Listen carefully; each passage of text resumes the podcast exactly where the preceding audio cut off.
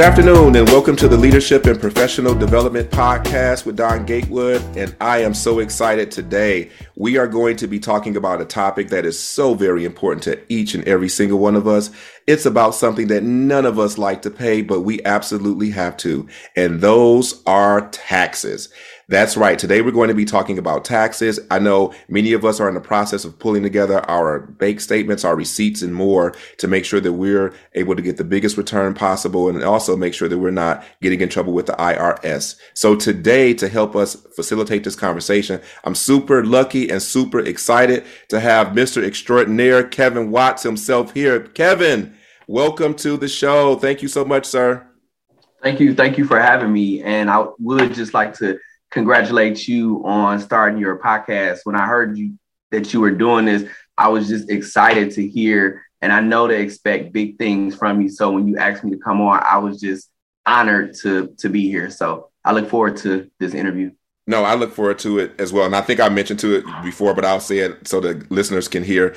The idea of this podcast is something I have been thinking about for over a year before it actually you know, landed. And of course, in your planning stages, you start thinking about who your guest will be. And I had already decided that Kevin was going to be a guest. He didn't know it, but it was already a part of the divine order. And so I'm happy that it's manifested itself today.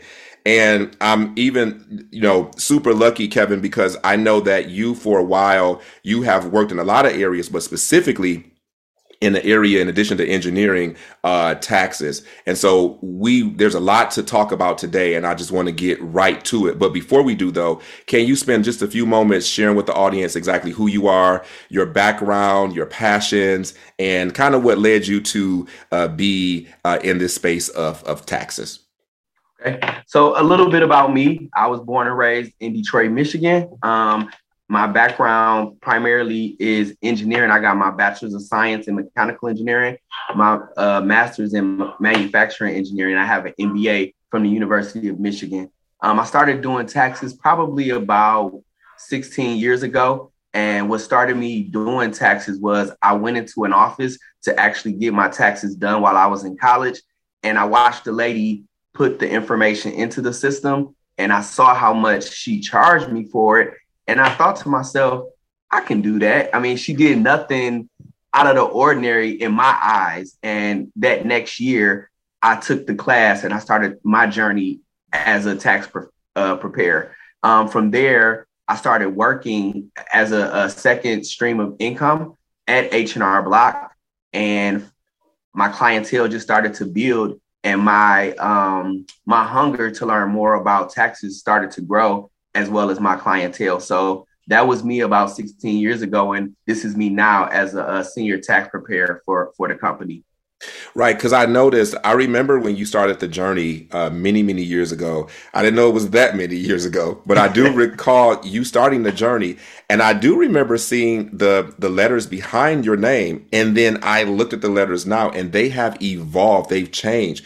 What what do those letters mean? Because you know, obviously, there's different layers to tax preparations, and I would imagine that those layers speak to the different layers of taxes. Yeah, and so what happens at uh, our company is each time you acquire different skills and knowledge sets, you get better, uh, more and more credentials. So as a senior tax professional, I'm able to ha- handle um, more complex returns, including small businesses. Um, I'm starting to learn a little bit more about corporations and partnerships, and just a, a, a, a advanced set of um, income taxes. So uh, each year I try to set myself as a goal of learning something new about income taxes. And with all the recent changes in tax codes, all the recent changes in tax rates, I mean, it's always something new to learn. Uh, we've gone through COVID 19 exemptions, just a lot of different things that have changed over the last couple of years. So the, the knowledge that you need to continue to gain, it just is never ending. So Absolutely. And it's interesting that you have work toward advancing knowing more about the the area of taxes. And for a lot of us who are growing with our professional goals and aspirations people are expanding their business aspirations becoming small business owners and all of these other goals that put you in a different predicament that you've never been in before. So for some of us, you know, getting just a regular taxes done was sufficient. But as you began to be a homeowner, have children, have your own businesses, start having different complicated financial realities, a different level of tax preparation is necessary. Exactly. Yep. Now, this is it, it has to be a really um exciting. Could you tell me like how is it when you're dealing with um, different customers who have all these different uh, uh, tax needs? Um, I mean, how do you? I mean, what is the excitement like when you're dealing with people who come in with really complicated problems or uh, challenges that maybe you've you know never seen before? Um, so I always try to take each client as an individual and try to understand not only um, their tax situation, but also their tax goals. So you'll have some clients that come in and they just want to make sure that they don't owe. You have some clients that want to come in and get the biggest refund that they could possibly get. That's me. Proceed. Okay, right. and then you have some that already know that they owe. So they're just coming in and see, hey, I know I'm going to owe X amount of dollars, but how can we uh, lower that amount? And so you just have all these different tax needs. And then what we do from there is we look at uh, what type of situation they in they're in. So you talked about some being small business owners. You have clients who started to dibble and dabble in stocks and bonds. So because of that, they're starting to pay things called dividends. Um, you have people that uh, have rental properties, so they're starting to um, they have to pay for those rental properties that they're getting rent off of. But we're we're learning how to deduct some of the expenses that are associated with that. Um, you have people that are in college who are getting the benefits of educational credits. Um, you have lower income people who have bigger families, so they're benefiting from like the child tax credits and uh, the additional child tax credits. So it's just all type of different situations, but you just try to handle each customer on an individual basis and try to do um, what's ultimately best for them. And that's usually presenting them with um, the current tax knowledge and using that to maximize their refund or at least letting them break even. So, okay, absolutely. Now, most people began thinking about taxes in January into, I guess, what is it, April? But is yeah. that the only uh, option that we have to pay taxes? Or can we possibly look at paying taxes on a, a monthly basis, even, or a quarterly basis? especially for those people who do find themselves owing do they do they have to only pay it once a year no so you have options and i tell and i try to give people all type of examples as far as options are concerned and what you'll usually see is a lot of small business owners try to exercise these different options based upon the income that they're getting so usually the the basic thing for people that want to avoid paying taxes and they don't have like a W 2 where taxes are taken out each check, um, they'll do what is called quarterly payments. And this is something that's done four times a year. And what happens is you look at your previous year and you kind of estimate what your tax liability was and how much you ended up owing. And you'll break that up into four payments.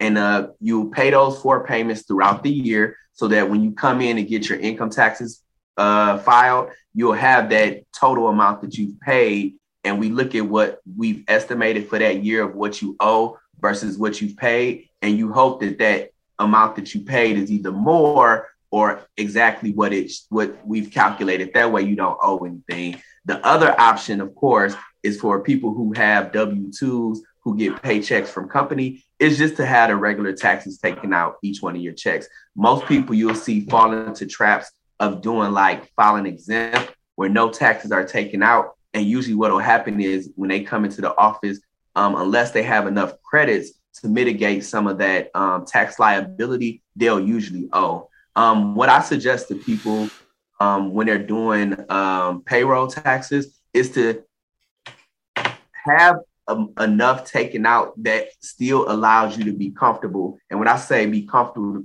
comfortable, I'm referring to paying bills, having a social life, um, doing whatever kind of savings you want to do, or whatever the case may be. So if you're a single person, you definitely want to mark single or one. If you have a family, you want to make sure you include those different exemptions, but you never want to over um, exert yourself as far as taxes are concerned. Because what'll happen is when it's time to file, you'll owe. Right. And I think that's really complicated, Kevin. I'm happy you brought that up because I want to spend just a moment going into that area a little bit more regarding the exemptions. Because when most of us start a new job, you go to HR and you fill out all your paperwork, the I 9s, the W 4s, all these different things. And you also are determining your number of exemptions. I've heard a lot of conversations with people saying, put one, put two, put zero, put four. How does that even work? Okay, so the thing about that is over the last couple of years, the IRS has tried to simplify that whole process. So you still have some companies that do the whole one through 99, I think the number is, but some companies have actually went to a single, a married filing joint, or I think the third one is there's a third option too, but they've tried, tried to simplify it so you don't have as many choices. So for the companies that still do the number system, you want to do, you want to fill out your I-4 to the best of your ability. And there's usually like a series of about 10 questions. And what you do is you answer each question and based upon your answer, you'll get like a number. And at the at the end of that sheet, you, you total up the number, and that's the number that you usually put on your um, exemption list. The thing to keep in mind with that though is the higher the number, the less amount of taxes that'll be taken from your um, account. Correct. Taxes is when you do that, if you do a lower number, it gives you a chance to re- recoup a lot of the money that you had taken out when you file your taxes. So mm-hmm. if a bigger refund, my advice to my clients is to go to lowest number that keeps you comfortable throughout the year. If you're not worried about that, if you want the bigger checks throughout the year, then it's okay to go with the higher number. But you have to keep in mind that if you don't have the deductions or the credits to mitigate that that amount, then when you come in and do your taxes, there is a chance that you may owe. Okay, absolutely. Because I know the goal that people have is to they want to pay as little as possible and get back as much as possible. Much as and possible. I think that right. folks are trying to make decisions, sometimes talking to their friends and making decisions based off these sidebar conversations that may not always be sound advice. Right. And right. I and I fear that that is kind of one of the first uh, steps that could go wrong when people are prioritizing getting the bigger amount back, but not prioritizing doing the thing that actually is best for you and most accurate for your individual situation, which has nothing to do with your friend's situation. Right, exactly. And what I always tell my clients is what we can do and what we offer as a service to them is we'll walk through a W 4 with you. And it, it won't go, it will be in effect for your following tax year but what we can do is ask you, hey, what are your goals? So I know clients that want a big refund because they may use that money for a vacation, mm-hmm. they may mm-hmm. to buy a new car uh, or something like that. So they want the bigger refund. Again, in that case, my suggestion would be go with the lower number of exemptions. Some clients are like, well, hey, I'm trying to pay student loans throughout the year. I'm trying to pay my mortgage. I have a family to raise. I can't put away extra money by doing the lower. So they need the bigger checks throughout the year. And my advice to them is bump your exemptions up to you're comfortable. But again, my my my uh my words of advice to them after that is you may owe. So keep that in the back of your mind next year when you come in. Don't be surprised by that. So right. So in other words, although you may get more money back during the year, that could also put you in a predicament of owing more taxes. Right. Okay. Exactly. So yep. it's important to understand that, you know, the benefit on one end may not be a benefit on the other end. Exactly. And, okay. and a lot of people try to learn that's what we call a sweet spot. So it's that sweet spot. yeah, I understand. Um, now, let me ask you this question regarding the whole um, the tax bracket. There's a lot okay. of conversation regarding tax bracket and the implication it has on your taxes. So, in other words, people, of course, we all are aspiring to make more money and to make, you know, get that raise and get those bonuses. But there appears to be on the flip side, when you're making more, that you find yourself having to to pay more potentially. Is that true? Hmm. Yep. So the thing to keep in mind, and I'm I'm with you, I'm with that generation where the biggest thing is, oh, you're not in my tax bracket, or I'm in a bigger tax bracket. I always educate my clients on is it's good to be in a higher tax bracket. That means you're making more money at your company. But the, the, the thing to keep in mind is a higher tax bracket means you're taxed at a higher tax rate. So the goal is to lower your tax bracket actually. And you can do that a lot of ways. I mean, we can talk about that later, and that could be a whole different segment. But using credits and deductions to actually lower your tax bracket so that the amount of money that you made is taxed at a lower rate. So you have seven tax brackets really. Um, and it starts from like 10%, which is the lower tax bracket, to the highest one, which is 37%. And that would be a person making about $500,000 a year. The lower tax bracket would be a person making anywhere from nothing to I think it's about 10,000. And I don't remember all those numbers because it's something that you can pull up and reference. So you don't have to memorize them. But there are seven tax brackets.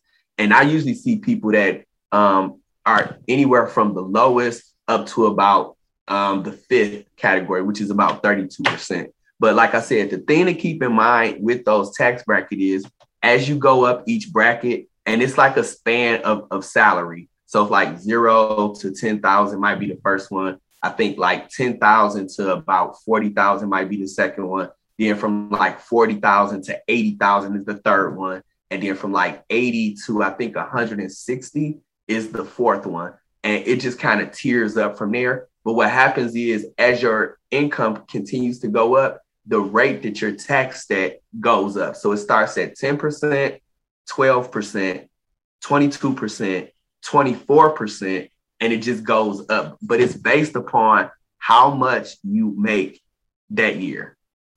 Okay. So if, okay, now this is good. This is good. I'm learning. So let me ask you this.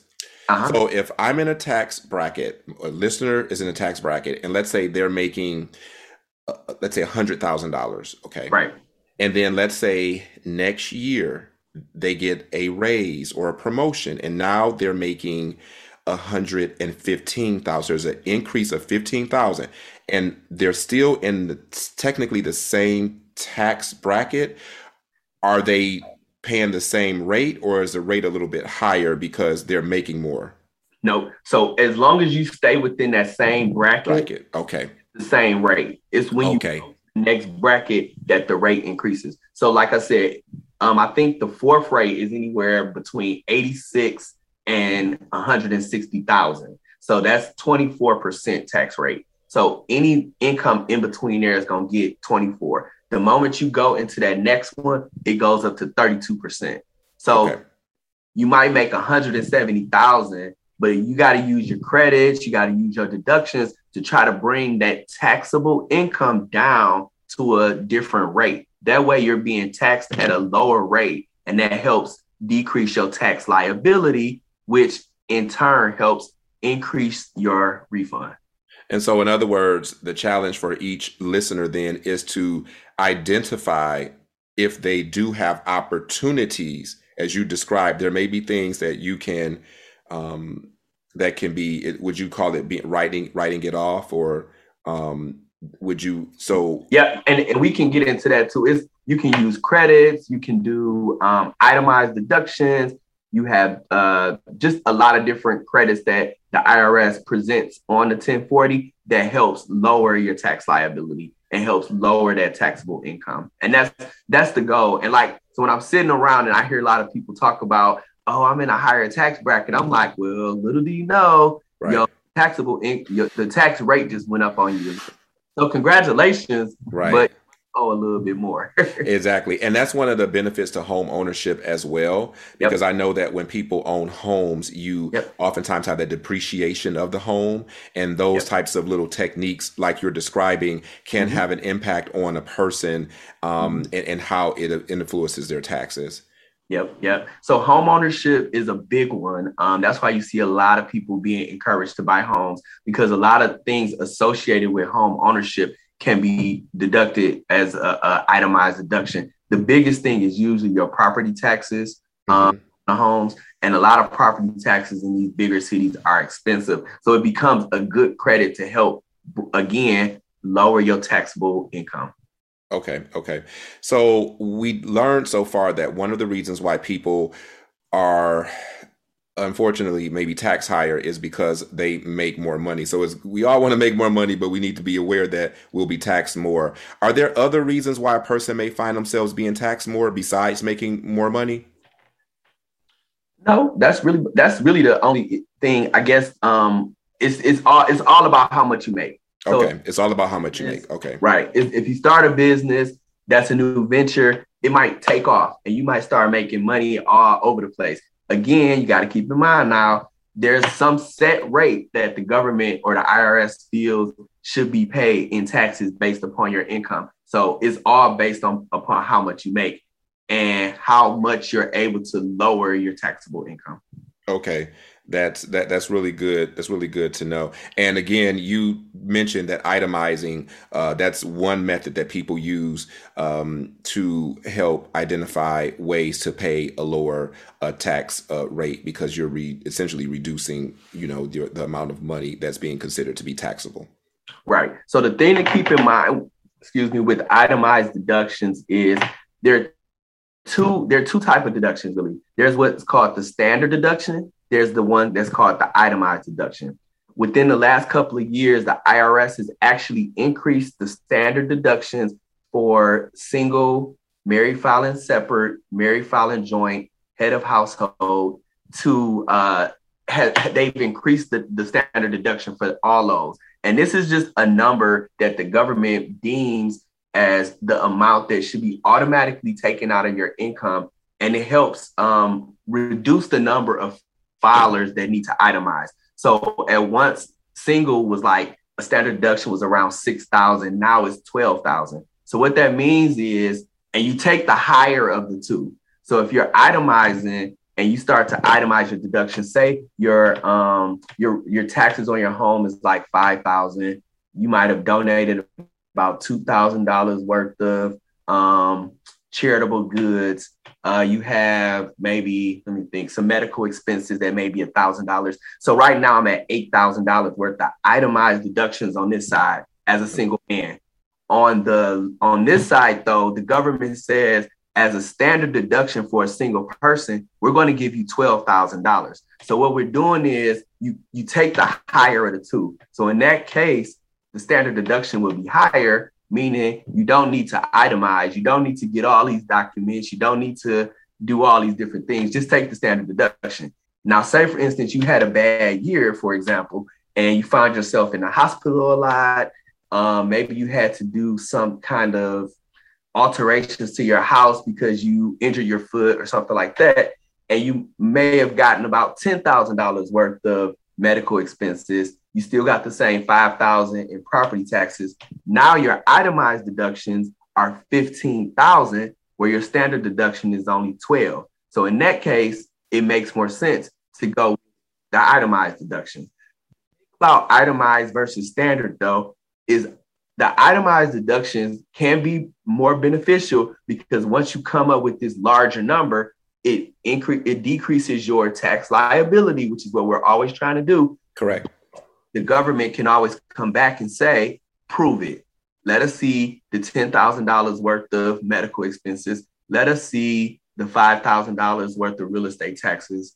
Let us see the $2,000 worth of um, uh, charitable donations. Let us see, you know, so you have to show all of that. The standard deduction is easy because that's what they give you.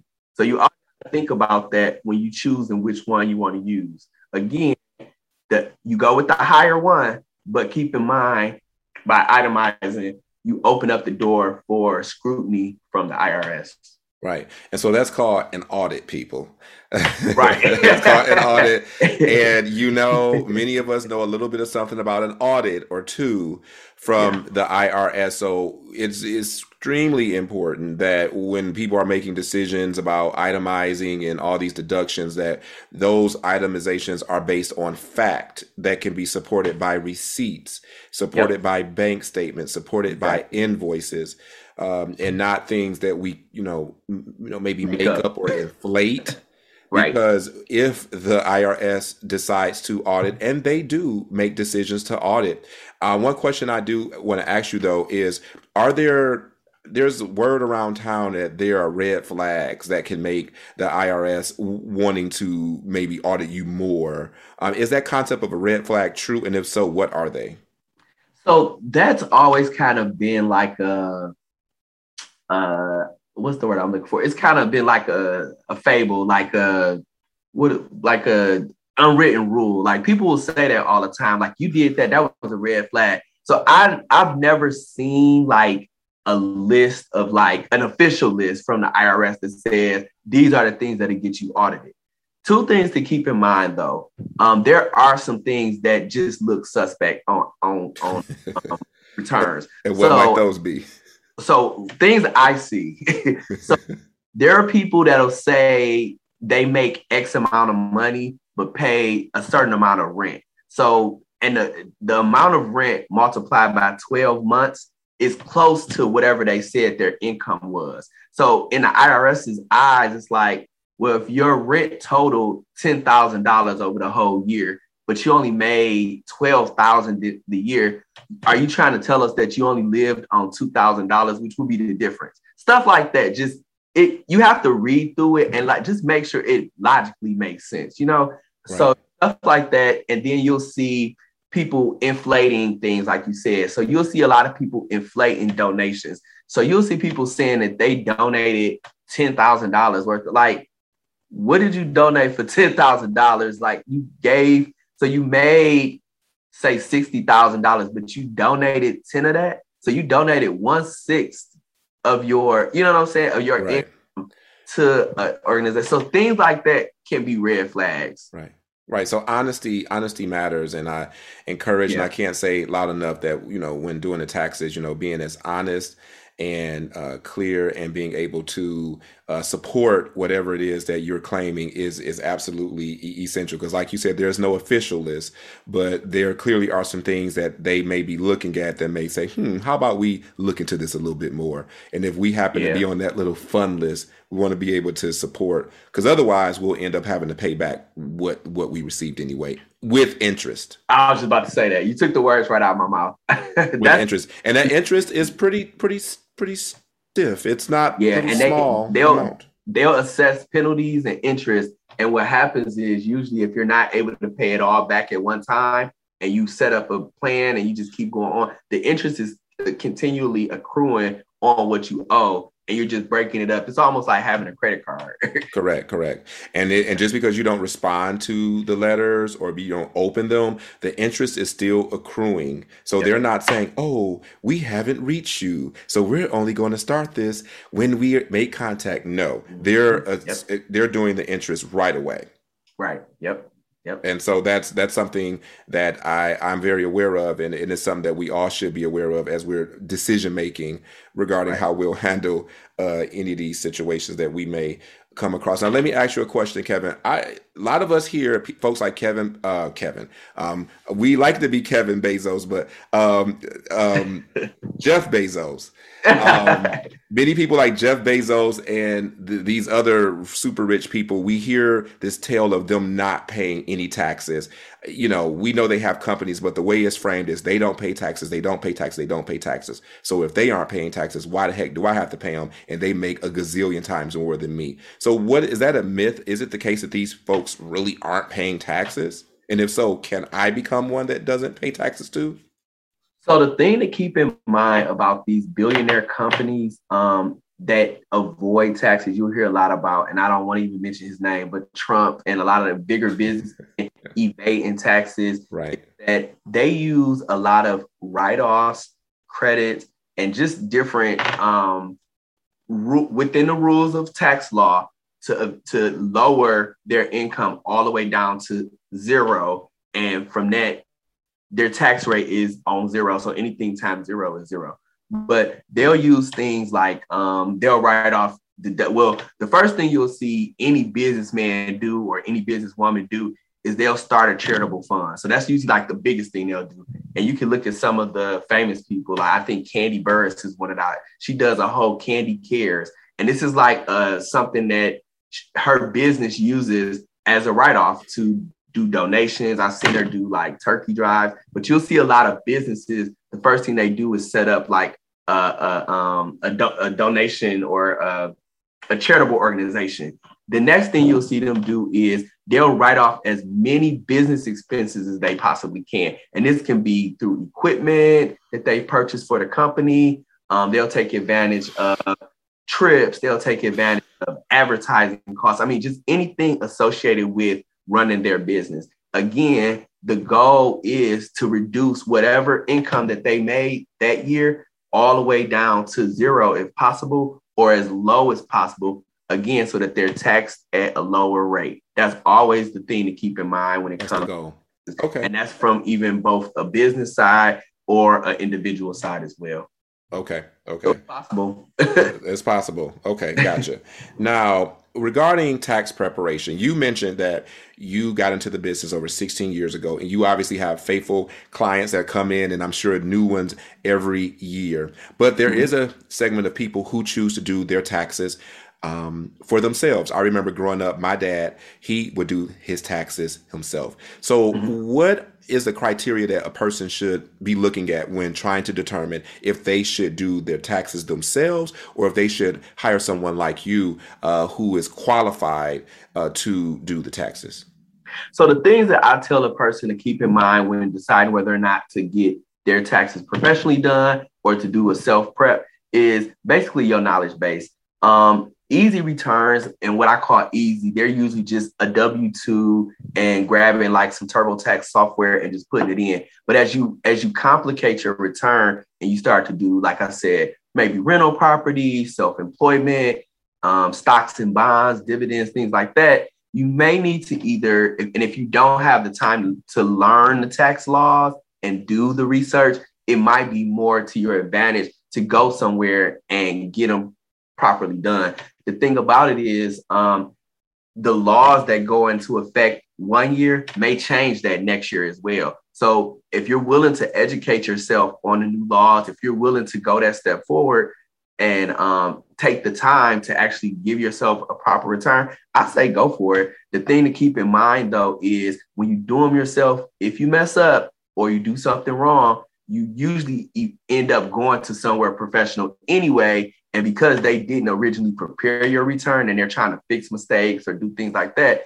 it'll cost you extra. So it might be to your advantage, you know, if you're dipping into something new to try to go somewhere professional and kind of bypass, you know, the whole situation. Because if you mess up, the IRS doesn't care. They're not, they don't care if you did it as a, you know, this is your first time doing them or whatever. All they see is a mistake. They right. see under representation or they just see a mistake and they want the the the item corrected immediately. And whatever tax you know implication that has whether you owe more or whatever they want their money now. So they don't care who did it. They just see the mistake. So you just got to keep that in mind when deciding. Right. I know for me personally i've made the decision until i'm no longer here that i will have someone prepare uh, my taxes on my behalf. I find the tax preparation process to be, you know, obviously for those who can do it, you know, it's not hard. I mean, you know what you're doing, but for me, I don't. And right. I do not want to make a mistake or misunderstand the placing of a zero or a 2 mm-hmm. And somehow I'm in a scenario where I'm overwhelmed and I'm mm-hmm. fighting like mm-hmm. uh, Bruce Lee to get out of a situation. No, yep. sir. So for me, I have decided that I will never uh, prepare my taxes, but that is a choice that people have to make. But to your point, if you are going to do it, it's something that should be taken serious, and you should be as knowledgeable as possible and updated. Because as you just mentioned, the the laws they change, the, the the codes, the policy they can change from year to year, and those changes are essential for you to know in order to keep yourself in the safest and best possible uh, position. Now, for people who are in relationships and have a, a spouse, maybe a husband or wife, uh, they're I've heard tell of there being joint tax preparation. Is that something that is necessary if you're in a in a relationship or marriage, or can people still uh, do their taxes separate? So the thing to keep in mind with this, and this is always like a big taboo in the tax world, is there are only four real filings. So there's a single, there's you're either single or married. That's it. There's no in between. If you're single, or if you're if you're single, you file single. If you're married, you have two options. you have the options to file married filing jointly or married filing separately. So what happens with a married filing joint filing is you put both the incomes together, you get a higher standard deduction, which we talked about earlier, unless you itemize and get a higher, you know, deduction that way, but you get a higher standard deduction or you file married filing separately in which y'all you two are married but you file separate returns. That usually results in some credits that are lost. But what you'll see and this is not something that i'm suggesting is that you'll see couples that are married still filing separate. They'll file one will file single one may file head of household. But technically in the eyes of the irs if you're married you should be filing married so from there, what people decide to do mm. on their mm.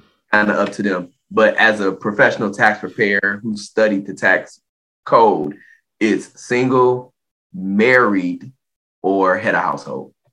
Right. Well, that's interesting because I know a lot of folks who are listeners to this show are also fans of the Housewives Housewives of Potomac. And I believe there's a character named Karen Huger who is married and has a husband. And there was a moment where there was some tax troubles or apparent troubles. And there was this conversation about there being a separate uh, taxes. And, and so I think that, you know, there are people who, despite that fact that they're married, they choose to uh, do, do, things separate, especially if their spouse has these complicated scenarios mm-hmm. off to the side and they want absolutely no parts of.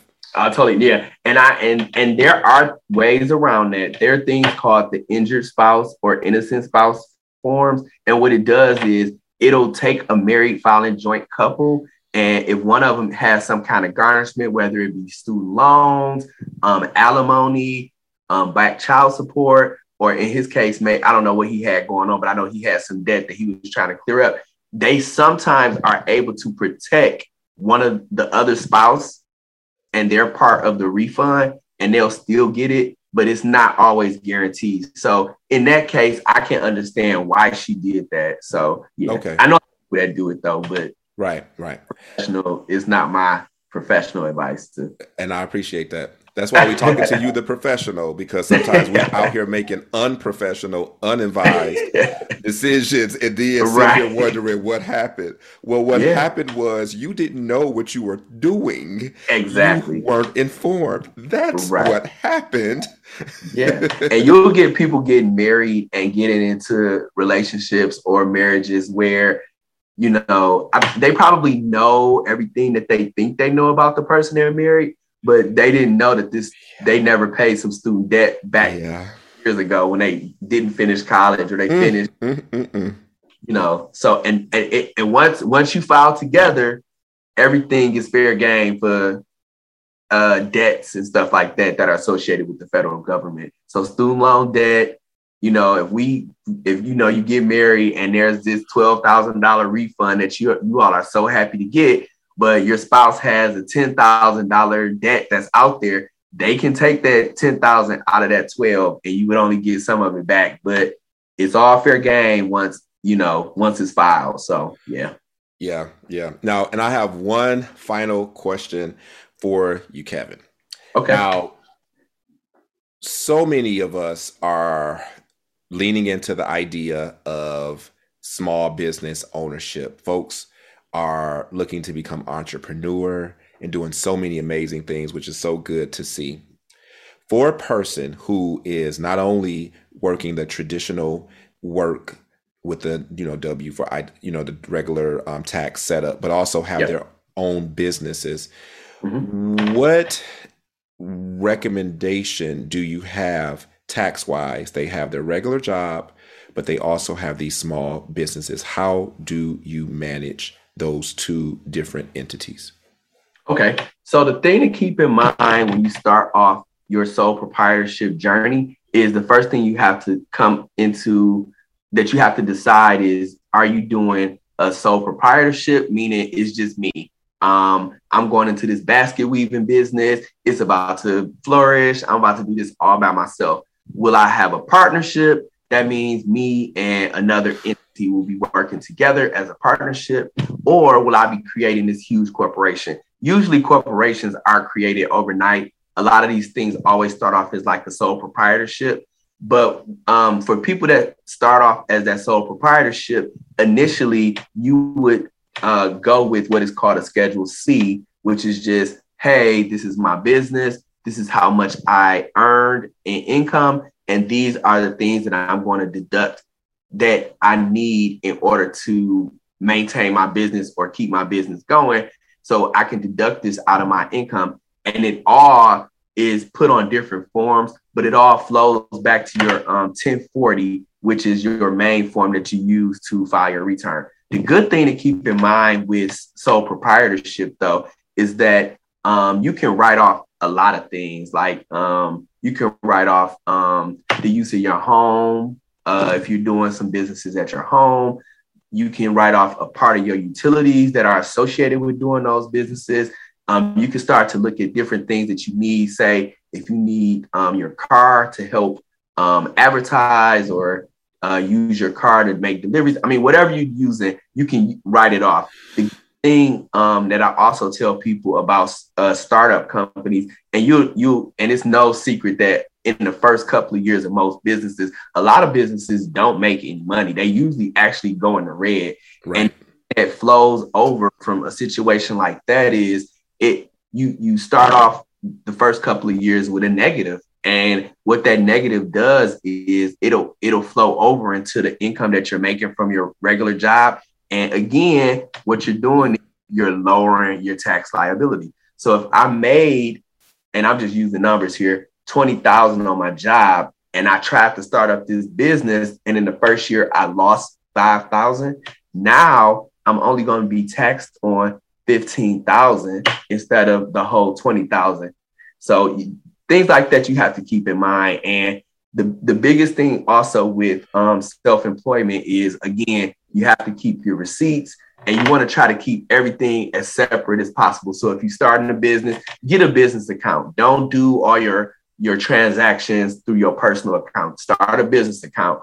Um, keep up with anything associated with that business as far as receipts and start that from day one. Even if it's a folder or a box, that you just put everything associated with the business in. So when it comes time that next year to file your taxes, you basically uh, have a record of everything that you did that year.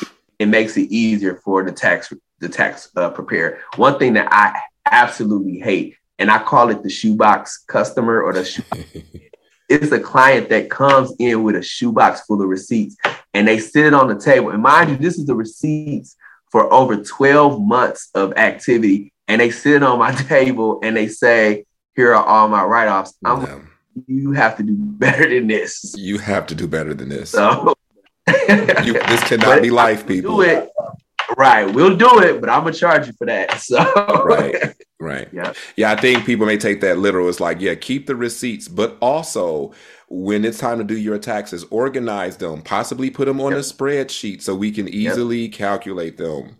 We are not and spinning receipts keep, around and uncrinkling right. them and exactly. And the other thing to keep in mind with that situation too, with creating a spreadsheet and stuff, is if by chance the IRS asks for proof or the IRS asks has more asks for more information, i.e., an audit, you'll have everything in a format that is uh, presentable to them because you can't you can't take the shoebox to the IRS. They're not no.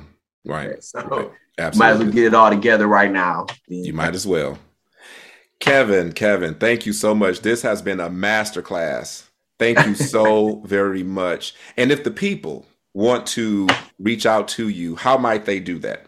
So I'm going to give them, and I thought about this when you told me about this. I'm going to give them my Instagram and they okay. can hit with messages. And it's a professional one, pretty professional. So it's uh, Forever Watts. That's uh, F O R E V E R Watts, W A T T S underscore MBA. So forever Watts underscore MBA on Instagram. And if you have any questions or just just need some uh, tips on your taxes, just send me a message. Um, and again, thank you for having me on. This was um, a breath of fresh air. I haven't seen you in a while, and right. it's just to just kick knowledge and um, just talk to, talk about my passion with people and answer any questions that I can. And I hope you got something from this, and I hope the viewers did too. Oh, oh, they did absolutely, and we're not done because we have some more questions for you, Kevin, but more on the on the fun side. But let me just okay, okay.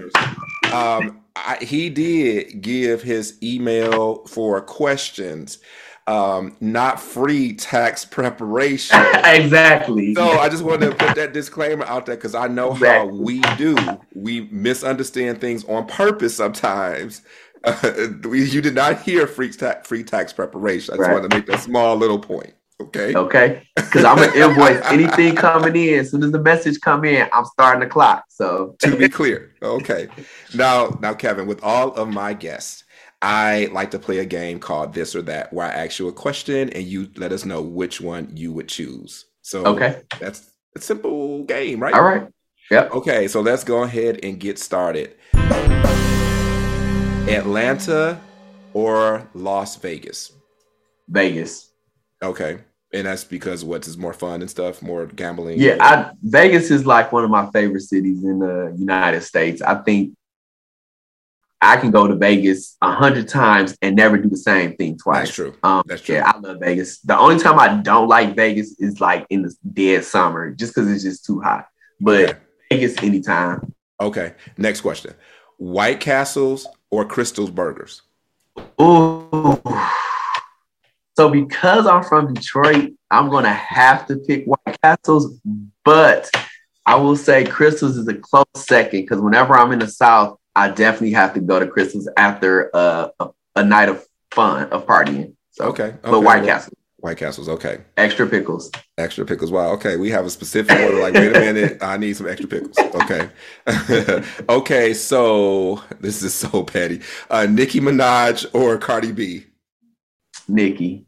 Okay. Okay, okay. So I take it that you appreciate the two new songs she came out with. I think she came out with uh the uh Lil Baby. She had two new yep, songs. Yep. I take it that you Yeah, I, am a diehard. I like both of them, don't get me wrong, but I I'm a Young Money fan and I, I like the old Nicki Minaj. So yeah. Okay, okay. And the final question in this segment is a different world or living single definitely a different world. Um, I think that that show was the reason I went to college. If it was, it was not. Not only was it the reason I went to college, it was the reason why I, I joined a fraternity. It was the reason why I aspired to be an engineer. I think that show was like a, a blueprint for me. Like it, it made me want to go to school. It made me wanted to get an education. It made me just want to do a lot of different right.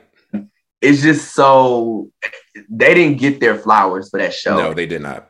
Mr. I, I believe, didn't get the show. No, yeah. I believe that yeah. um, A Different World is one of the most important shows that has ever been created. Um, yeah, and it is certainly at the very, very top of, of my list. It's, it, was, it was funny, it was inspirational, it motivated yes. me, yes. the writing was good, everything about the show was just really, really good. So I certainly could understand why you why mm-hmm. you selected that show. And it evolved. It evolved. It evolved. Like it, it, it started and it evolved over what, eight seasons, maybe? I think eight seasons, yep. Yeah, but yeah, I love that show. Yeah, and I mean Aretha Franklin, she did like the uh, the opening song, and I mean mm-hmm. Aretha Franklin is a Detroiter, so of course you had yes. to go with a different there, there, were no options here.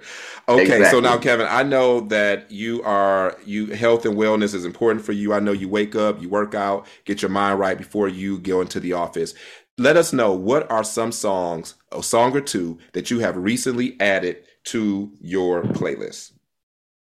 Um, definitely the new Nicki Minaj has been added to my playlist. Um, but you know what? I have one of those weird playlists where it just kind of just selects random songs on Spotify, and at any moment it, it, it cycles between Chris Brown, Usher, and a lot of those type of songs. So when I'm in the gym, you know, I could be listening to something real slow like um, Usher is it 84 that that cd we let it burn and all that stuff or it could go to like uh chris brown um run it or something like this so it's, it's just a, a, a whole melody of different r&b tracks by those two so. Okay okay well i've added i go back sometimes with my playlist and i recently uh-huh. added get right by j lo. Okay okay